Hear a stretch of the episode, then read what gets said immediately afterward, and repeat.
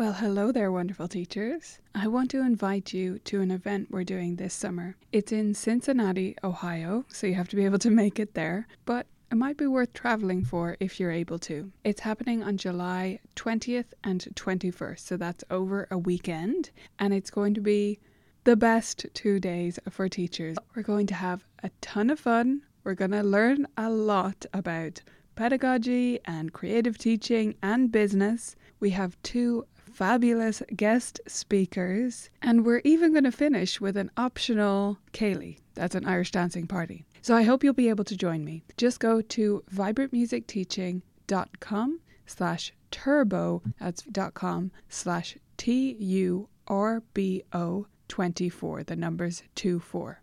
I hope you'll check it out, view all the details there, and I hope to see you in Cincinnati in July. On with the episode. Vibrant, Vibrant, Vibrant. music teaching. proven and practical Tips, strategies and ideas for music teachers. You're listening to the Vibrant Music Teaching Podcast. I'm Nicola Cantan, and this episode is all about a step by step ear training exercise for your piano students. If you want the accompanying article for this episode, you can find it at colourfulkeys.ie slash 137. Hey there, wonderful teachers. Do you manage to include ear training in your lessons, or is it something that always gets left out? No shame here, absolutely none at all. I have struggled so much to fit oral work into my piano lessons for years. I finally found space for it, but it took me a long time to fit this in. So if you're in the struggle bus for this at the moment, you are not alone. Trust me. What I want to break down in this little episode here is a simple and effective ear training exercise for your piano students. Because often where we stumble with stuff like this is we know some ideas, we have some ideas of what's out there, we have some concept of what might be useful, but it's really hard to know where to start. And so, because of all that overwhelm, because of thinking I could do this way, I could do it that way, oh, but that would be really useful, we end up fitting in nothing. And we would be much better just putting in something, even if it's imperfect, even if it's not the best, ultimate ear training curriculum. If we just did something, our students would be better off. So, the exercise I'm going to share with you in this episode can be done in like two to three minutes of lesson time. That's all I want you to give me two to three minutes of lesson time, week after week. When you're trying to introduce something new like this, I highly suggest just putting it first in the lesson. It's really tempting to think, I'll save the last three minutes for that. That'll be fun. What happens to the last three minutes? They disappear. They magic themselves away, don't they? So, whenever I'm trying to introduce something new into my lessons, especially something that's a short chunk of time like this, that's easy to neglect, I will put it first. That's the simplest solution. Sounds basic, but it works. So try doing this first thing in your lessons if you aren't doing any ear training at the moment and you want to incorporate some type of ear training work into your lessons. Just try it. I'd suggest you try this for about 10 weeks, a long time, of just a few minutes out of each lesson with every one of your students. This is starts at a very beginner level but it will absolutely work for more advanced students who just haven't done a ton of ear training. So don't be hesitant about doing it with students at any level at all. It's just a few minutes. Let's give it a go. So, stage one is to start on the three black keys. You're going to ask your student to put their hand on the three black keys. Use fingers two, three, and four is perfect. Either hand does not matter. They're going to put their hand on the three black keys, and you're going to put your hand on the three black keys and you're going to play a short pattern. For example, do, re, mi, and then ask them to play it back to you. They play it back. You ask them to come up with their own pattern. You play that back, back and forth a few times. The end. That's it. That's all you're doing for that lesson. Now, right now, you might be thinking, uh, Nicola, I've heard of that before. That's called an echo, or that's called uh, whatever you call it. Uh, that's not exactly very interesting or revolutionary. Bear with me. What I want to do is help you take that further. I want to give you a step by step process so that you can take that simple echo exercise and really make it work for you and make the learning happen within that so that it's not just something you do at the very start of lessons with a new beginner, that it's something you can take much further beyond that. But you have to start from there. Okay, so we go on this journey.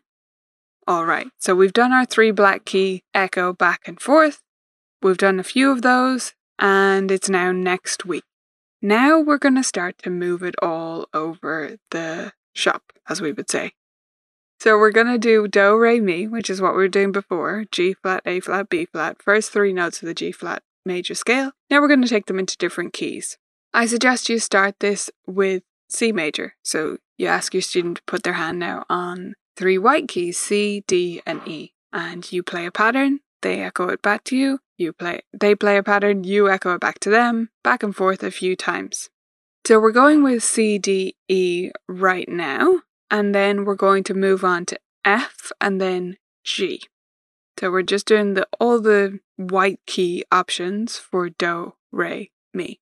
By the way, I should say, you can adapt this as you go based on how well your student does naturally with ear training. So some students, you'll do that simple do, re, mi, and they will echo that back, no issue. Some students, even that will give them a bit of a pause, right? And then you just make it a little bit harder each time in terms of the patterns you're giving them and how fast you're going and the amount of rhythmic variance that you're introducing. So you can actually make three notes quite hard if you need to and make it quite long to challenge students who need that. But you've done it in C major, then you take it to F major, then you take it to G major. And then you're done for another week. Again, just two, three minutes, that's all we're looking for. Now it's the third week. Okay, here's where it really starts to get interesting. You're going to ask your student to pick out a new do. This week, I want you to pick any key on the piano to be do. So they pick D. And you say, okay, now try and find Re and me from there. And you can sing the notes if, if you need to to get them to remember what that even means, do, re, mi. But most students kind of know that from just being in the world. So they try to look for Ray and me, And then they come across a problem, right? Because they play me and it doesn't sound quite like me. Now, if they don't notice that right away, you just say to them, hmm, did that me sound the same as the other me's did before? Not quite, right? Does something need to change? And if they don't get there straight away, you say, okay, how about we try a black key? Right, so we've got an F sharp in this one. Then we do some more echoes there. Rinse and repeat. So just pick another spot ask them to pick another do, have them try and find Ray and me. From there, they can pick any note to be do. Some of them try put do on a black key and think they're doing something revolutionary and bold, but they're not. And you say, yeah, great. Any note can be do, any note at all. And yeah, you just do this with a few different keys. I do this for a few weeks as well. So you're still with just three notes of the scale, but because you can explore so many different keys and because they're learning to find Re and me with their ears, it's a really good exercise to do. So do this for at least two weeks where they're just moving Do, Re, and me all over the place. Then it's time to actually talk about those words and label them properly. So we've been using them in context, but we haven't really required our students to use the words do, re, and mi and to label the notes that way. So now we're going to add a layer. This is about week five if you're keeping track. We're going to add a layer to our little echo exercise. What we're going to do is we're going to ask our student to tell us the pattern after they played it. So you ask them to pick Do as usual, they find Re and Mi, you find the same spot on the piano. Then you play a pattern and you ask them to play it back, but you say, hmm, can you translate that pattern into Solfa? What would that be in Solfa? And if they go Solfa, you go Do, Re, Mi, Do, Re, Mi language. Okay, well, it was Mi, Do, Re, Do. Awesome. Now that's a new part of your process. Every time you or they echo back a pattern, they need to then tell you what it was in Solfa. So they have to do it both times. Now they're learning to label these notes and think about them in a new way, which is preparing us for the next step. So around week six, seven, somewhere around there, we're going to introduce them to singing these patterns. So, first of all, do a couple of run throughs, just very briefly, like a minute of doing them on the piano, just to set up your ears together. and then sing a pattern for them. Sing just still do re mi. We haven't introduced any new notes. We're still dealing with three notes. You're going to sing a pattern using the Curwen hand signs. And if you need help understanding the Curwen hand signs, check out last week's episode. Also, check out the blog post on the Colourful Keys blog about that. So, sing it while doing the Curwen hand signs, or just make up your own hand signs if you like, and then have them echo that back to you using the hand signs. And then they make up a pattern with the hand signs if they can, and you sign and sing that back to them. So you're going back and forth the same way you were on the piano, but now singing and signing. The hand signs will take them a bit of time to get used to, but it's only three signs. So it won't take that long, and it's a really useful step to add to that, and it'll help them to be able to echo it when it's their turn to echo. However, coming up with their own patterns is really the benefit we have here. When they're having to come up with their own patterns, they have to internalize the differences in pitch between do, re, and mi. They're not relying on a piano anymore. While you're doing this, you should also change keys as well that just keeps things fresh for you and for your student. So what you're going to do is, you know, do a couple of echoes back and forth and then you play a new tonic chord, play whatever you like, and then play do. So that gives you both your new frame of reference and then you start singing from there and then continue like that. So changing keys. If you're teaching mostly young students, I'm going to suggest you keep your keys between the E to G range for singing do, re, mi. So you might go as low as E flat, maybe, if your students are not too young, but probably E major, F major, G flat, G is a comfortable range for a lot of students. That may not be your comfortable range, but obviously you have to go by the students. So I would encourage you to do the tonic chord every time because otherwise you'll default to whatever is your natural range. For me, I'm an alto. I'm going to drop below that, and that's not the best for my students. I certainly can sing in G major, for example, perfectly capable of that, but I don't default to it. And if you're an alto too, you're not going to. So set yourself up with that tonic chord and do each time. Right, so what are our students doing at this stage? We're on about week seven or so. They are able to echo back patterns all over the piano in lots of different keys. They're probably getting used to what those shapes are in a lot of the keys that they've used because they've experienced them so many times, and they're able to sing and sign patterns to you in solfa. Now, week eight or so, we're going to introduce so, the note so. Why have I chosen so? Fa is the next one, isn't it? Is your solfa knowledge that bad? No, it's not. We're going to introduce so next because it's easier. It's that lovely minor third. It has the bigger gap. We don't have to deal with a semitone and we're not going to get as confused, right? So we're giving them the easier note first, and then we're going to go back and fill in fa. So you're going to introduce so, and you're going to do all the same steps that you've been doing, but they'll be more familiar with the process, so it's not going to take as long. You're going to do your playing on the piano with them finding do, re, mi, so, and you're going to play a pattern using those notes, whatever key they choose, and then they're going to play it back and label it, and then they play a pattern for you, you play it back, they label it in solfa every single time. Then you're going to do that with singing, introducing the new hand sign, and you're going to stick with those four notes for at least two to three weeks.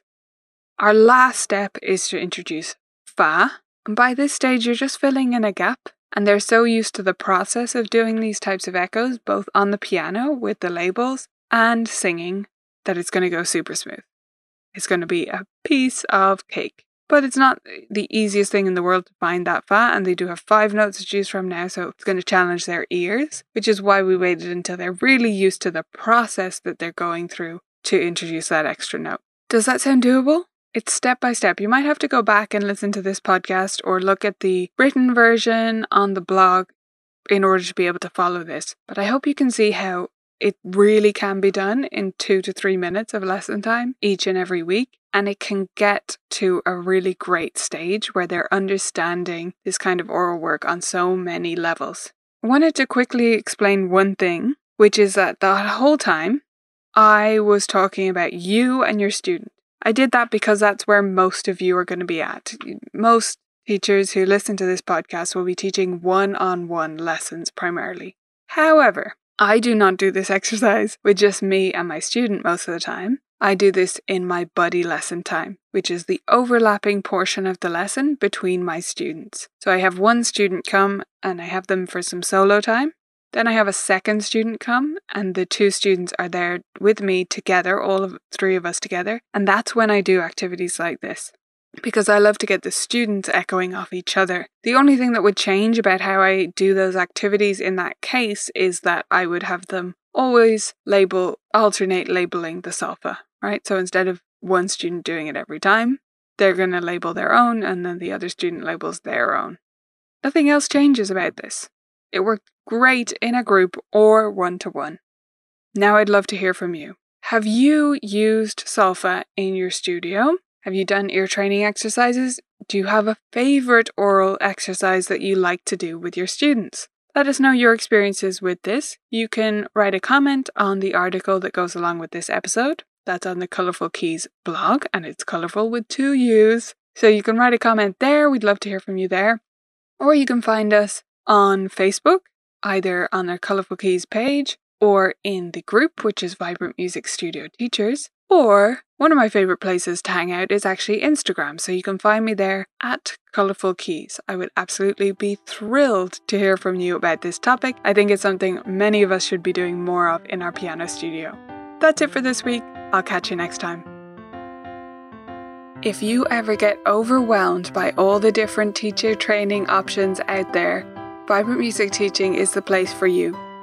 We nickname our members flamingos because they're masters of balancing all of the things and making it all work in a way that isn't overwhelming.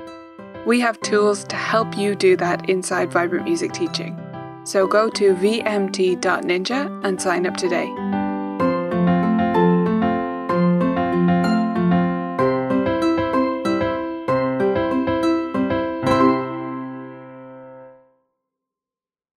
Thanks for listening to this episode of the Vibrant Music Teaching Podcast. I hope you loved it, and I wanted to pop on here one more time to remind you about our event. It's happening in Cincinnati this July, and you can get all the details at vibrantmusicteaching.com slash turbo. See you there.